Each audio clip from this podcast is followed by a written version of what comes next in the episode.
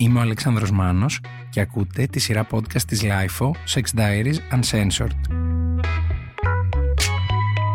Στο σημερινό επεισόδιο έχουμε καλεσμένη την Ελένη η οποία θα μας μιλήσει για το σύντροφό της ο οποίος παντρεύτηκε μια άλλη γυναίκα. Ακολουθήστε μας στο Spotify, στα Apple Podcast και τα Google Podcast για να μην χάσετε κανένα από τα επόμενα επεισόδια της σειράς. Είναι τα podcast της LIFO. Καλησπέρα Ελένη. Καλησπέρα. Τι κάνεις; Είμαι καλά ακόμα. Θέλεις να μας πεις πώς ξεκίνησε αυτό που συζητάμε σήμερα; Λοιπόν, εγώ ήμουνα τέσσερα χρόνια σε σχέση με έναν άνθρωπο. Ε, δουλεύαμε μαζί, τρώγαμε μαζί, κοιμόμασταν μαζί, ξυπνάγαμε μαζί. Περνάγαμε πάρα πολύ ωραία, δεν είχαμε κανένα πρόβλημα. Γενικώς εγώ δεν είμαι και πολύ πιεστικός άνθρωπος. Και μια μέρα, ένα Σάββατο, ε, μου είπε ότι έχει να πάει σε ένα γάμο με τη μαμά του. Πάρα πολύ ωραία, λέω αγάπη μου, να πάτε να περάσετε καλά. Εγώ δούλευα εκείνη την ημέρα. Με παίρνει τηλέφωνο από το γάμο, πώς περνάτε, όλα καλά, στο τραπέζι είμαστε. Με παίρνει τηλέφωνο το βράδυ, καληνύχτα αγάπη μου, όνειρα γλυκά. Τελειώνει το Σάββατο, τελειώνει και εγώ τη δουλειά, πάω σπίτι μου, κοιμάμαι. Ξυπνάω την Κυριακή το πρωί, μιλάμε στο τηλέφωνο, μου λέει να έρθω από εκεί να κάτσουμε. Έρχεται, καθόμαστε, τα λέμε, περνάμε καλά. Και φτάνει Δευτέρα, όπου με παίρνει τηλέφωνο μία φίλη μου και μου λέει με τον κύριο Τάδε είστε καλά; Ναι, λέω μια χαρά. Ε, σε λίγο λέω τον περίμενα να έρθει κιόλας. Μου λέει είστε σίγουρα καλά; Ναι, λέω παιδάκι μου, μια χαρά. Έχεις... Δεν υπάρχει κανένα πρόβλημα. Μου λέει λοιπόν ότι θέλεις να συναντηθούμε για να σου πω κάτι; Ναι, λέω να συναντηθούμε. Συναντιέμαι τέλος πάντων με αυτή την κοινή μας φίλη και μου λέει: Κοίταξε να δεις. Ο Μίτσος, ας πούμε, παντρεύτηκε. Λέω: Τι εννοείς; Μου λέει: Παντρεύτηκε. Λέω: Τι εννοείς; Μου λέει: Το Σάββατο παντρεύτηκε. Λέω: Όχι, το Σάββατο είχε πάει στο γάμο με τη μαμά του ενός συγγενούς. Όχι, μου λέει: Είχε πάει στο γάμο το δικό του. Όχι, της λέω: Κάποιο λάθος έχει γίνει, δεν μπορεί. Τέλος πάντων, δεν είχε γίνει λάθος. Όντως παντρεύτηκε. Είμαι κι εγώ λοιπόν εξαιρετικά ήρεμη σαν άνθρωπος. Ποια ήταν η πρώτη σου αντίδραση όταν το άκουσες; Δεν το πίστεψα. Θεώρησα πραγματικά ότι έχει γίνει κάποια παρανόηση, κάποιο λάθος, κάτι συμβαίνει. Αυτή που σε ενημέρωσε ήταν κοινή σας φίλη, τον ήξερε και εκείνον; Ναι. Οκ. Ε, θεώρησα λοιπόν, πραγματικά νομίζω ότι αυτό με έσωσε από το φόνο, ότι δεν το πίστεψα. Τον φωνάζω λοιπόν τον καλό στον κύριο, του λέω να σε ρωτήσω κάτι. Πού ήσουν το Σάββατο; Μου λέει στο γάμο με τη μαμά μου. Λέω να σε ξαναρωτήσω.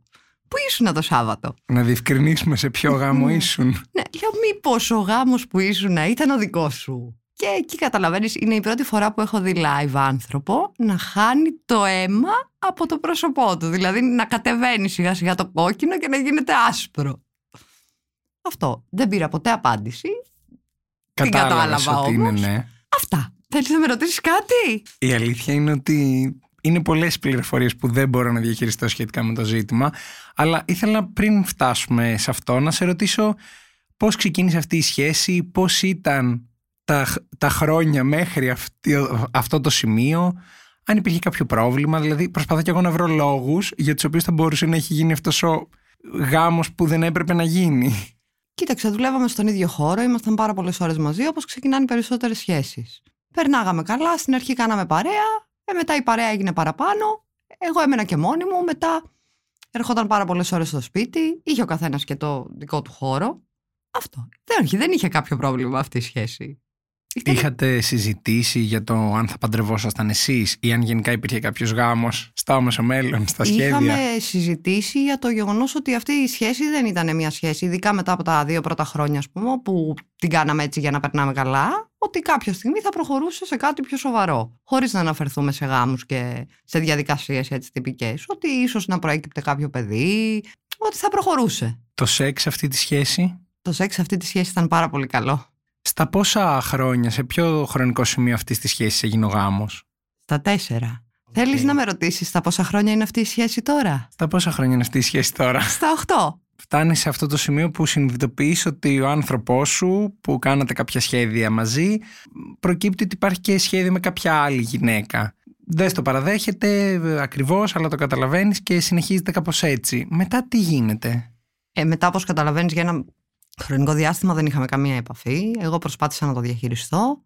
Μετά συνέβη κάτι πάρα πολύ άσχημο στον εργασιακό μου χώρο, οπότε αναγκαστικά μαθεύτηκε Ε, και εγώ χρειαζόμουν λίγο υποστήριξη, οπότε τσουπ, καλώς τον εμφανίστηκε.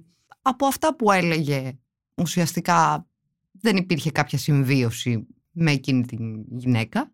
Ε, και είδα και μια προσπάθεια να συνεχίσει να θέλει να είναι μαζί μου. Και επειδή το σεξ, όπως σου είπα, ήταν πάρα πολύ καλό, ήθελα και εγώ να είμαι μαζί του. Και κάπως έτσι τα πράγματα ξαναμπήκαν στη στο φυσιολογικό τους ρυθμό. Και όταν λέμε πολύ καλό σεξ; Τι να σου πω, αυτό είναι διαφορετικό για τον καθένα. Για σας τι ήταν; Ε, είναι μια καλή χημεία, είναι δύο κορμιά που συντονίζονται, είναι δύο μυαλά που λειτουργούν με τον ίδιο τρόπο. Αυτά. Αυτό. Θες λεπτομέρειες. Θα ήθελα. Ε, δεν νομίζω ότι μπορώ να τις δώσω.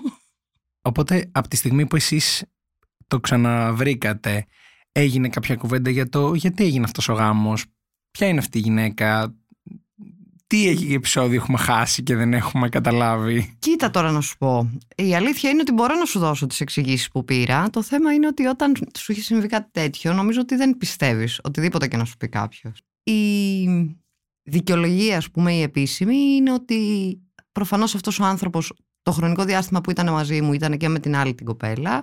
Χωρίσανε για κάποιο χρονικό διάστημα. Με αυτήν ήταν πολύ καιρό. Ένιωσε μια υποχρέωση λόγω της μακροχρόνιας σχέσης και της αγάπης που αναπτύσσουμε, ξέρεις, όχι της ερωτικής, της συντροφικής. Αυτή... Ένα πράγμα σαν δέσμευση και αποφάσισε να το προχωρήσει για να μην απογοητεύσει τη μαμά της, τον μπαμπά της, τη μαμά τη δικιά του, την κοινωνία, τα αστέρια, το φεγγάρι και τα λοιπά. Αποφάσισε λοιπόν να έχει, γιατί εγώ για να αντιμετωπίσω όλη αυτή την κατάσταση επισκέφθηκα έναν ψυχίατρο για να μου την εξηγήσει. Γιατί δεν μπορούσα να αντιληφθώ πως ένας άνθρωπος ευφυής, λειτουργικός στη δουλειά του, χωρίς κάποιο πρόβλημα, μπορεί να λειτουργήσει με αυτόν τον τρόπο. Ε, είπε ότι αποφάσισε αυτός ο άνθρωπος πολύ ωραία και καλά ότι θα έχει μια ζωή για να ικανοποιήσει τον κοινωνικό περίγυρο και μια ζωή που ήθελε.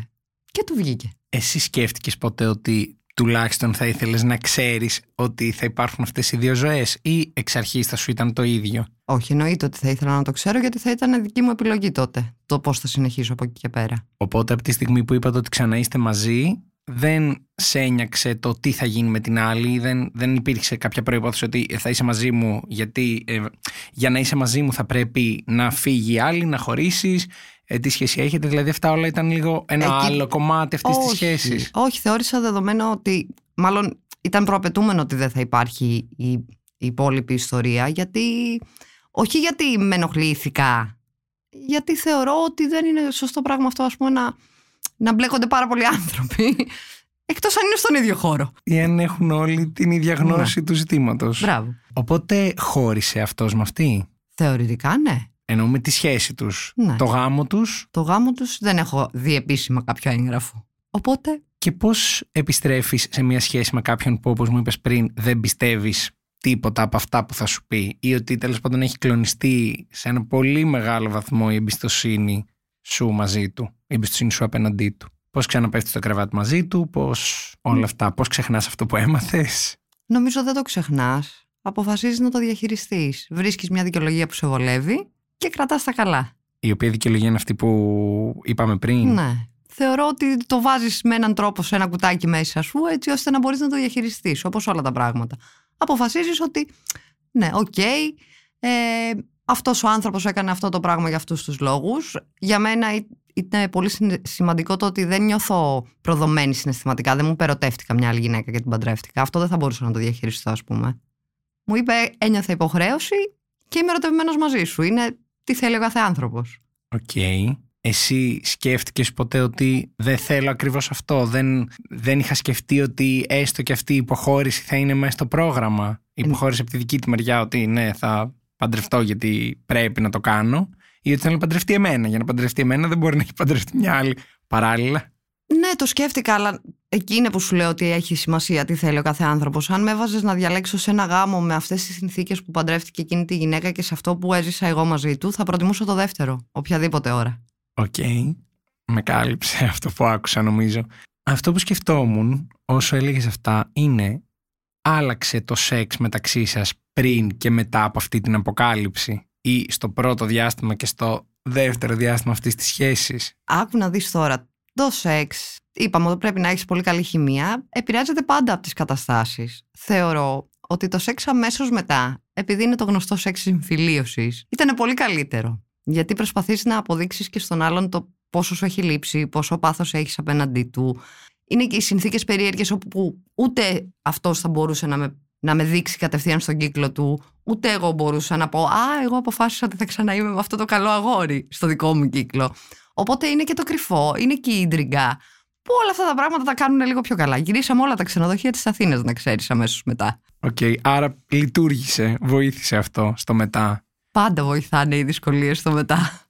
Και μιας και ανέφερες τον περίγυρο, όταν ο περίγυρος το έμαθε, ο δικός σου ότι είμαι ξανά με αυτόν ή το έμαθε. Άκου τώρα να δεις. Εμένα η άποψή μου είναι ότι αν είναι να ντρέπεσαι για κάτι, δεν πρέπει να το κάνεις καθόλου.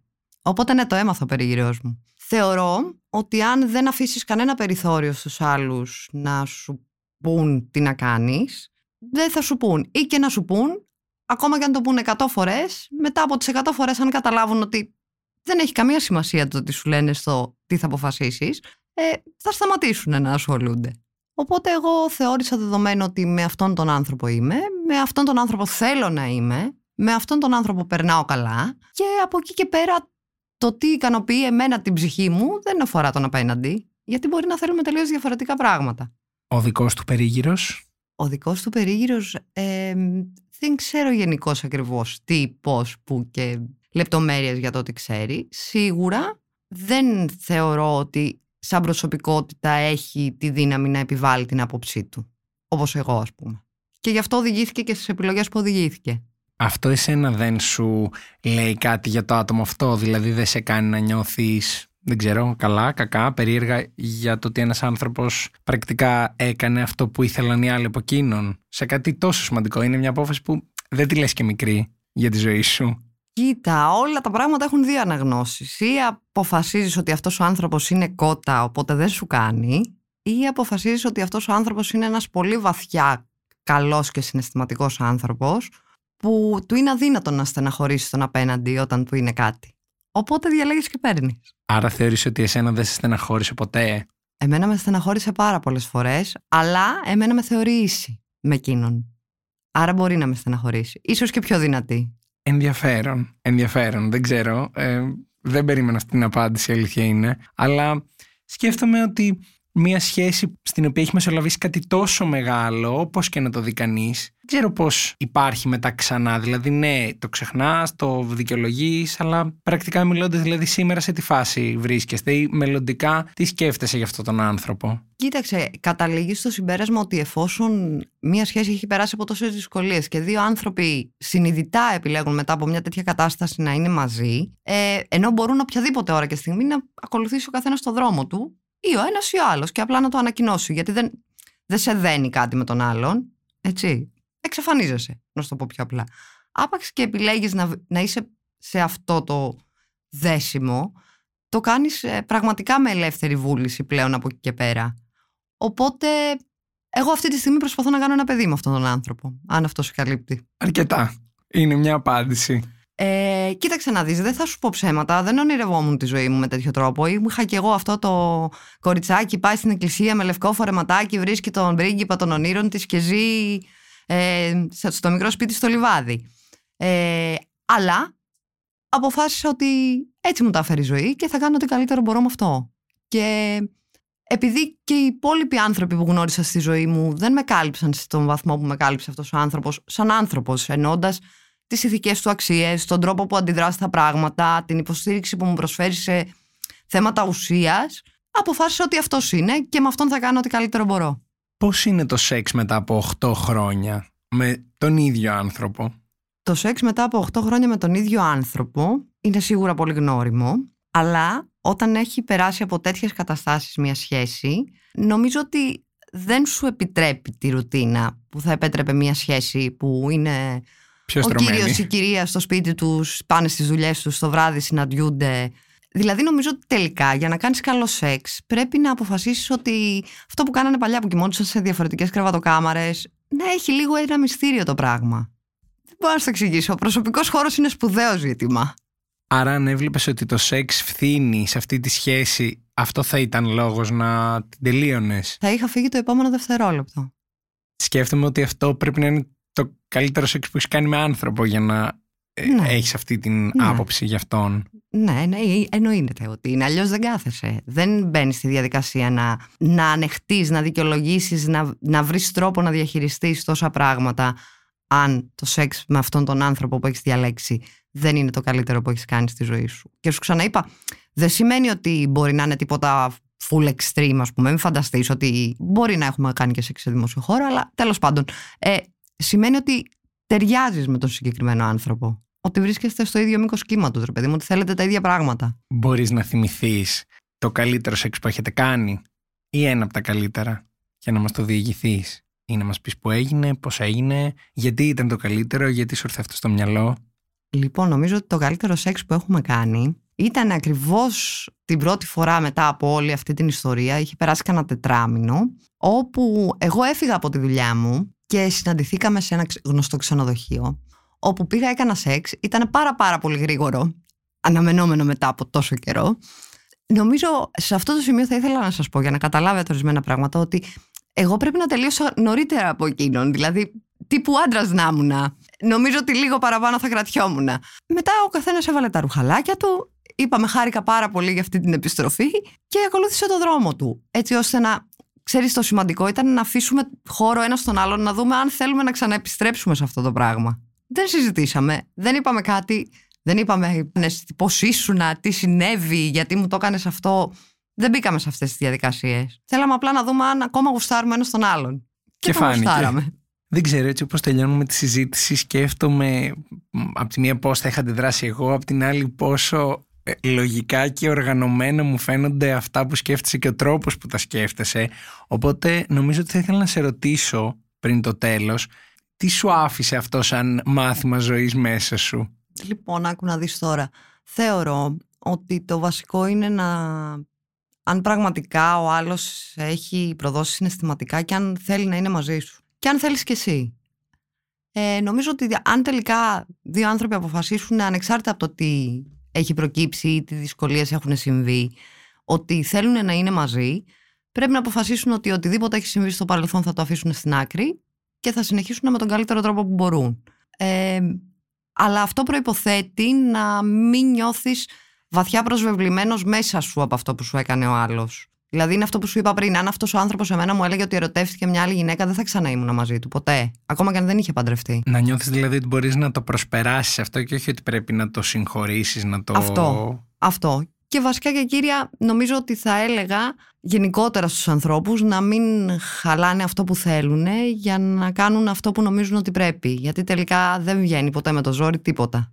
Αυτά.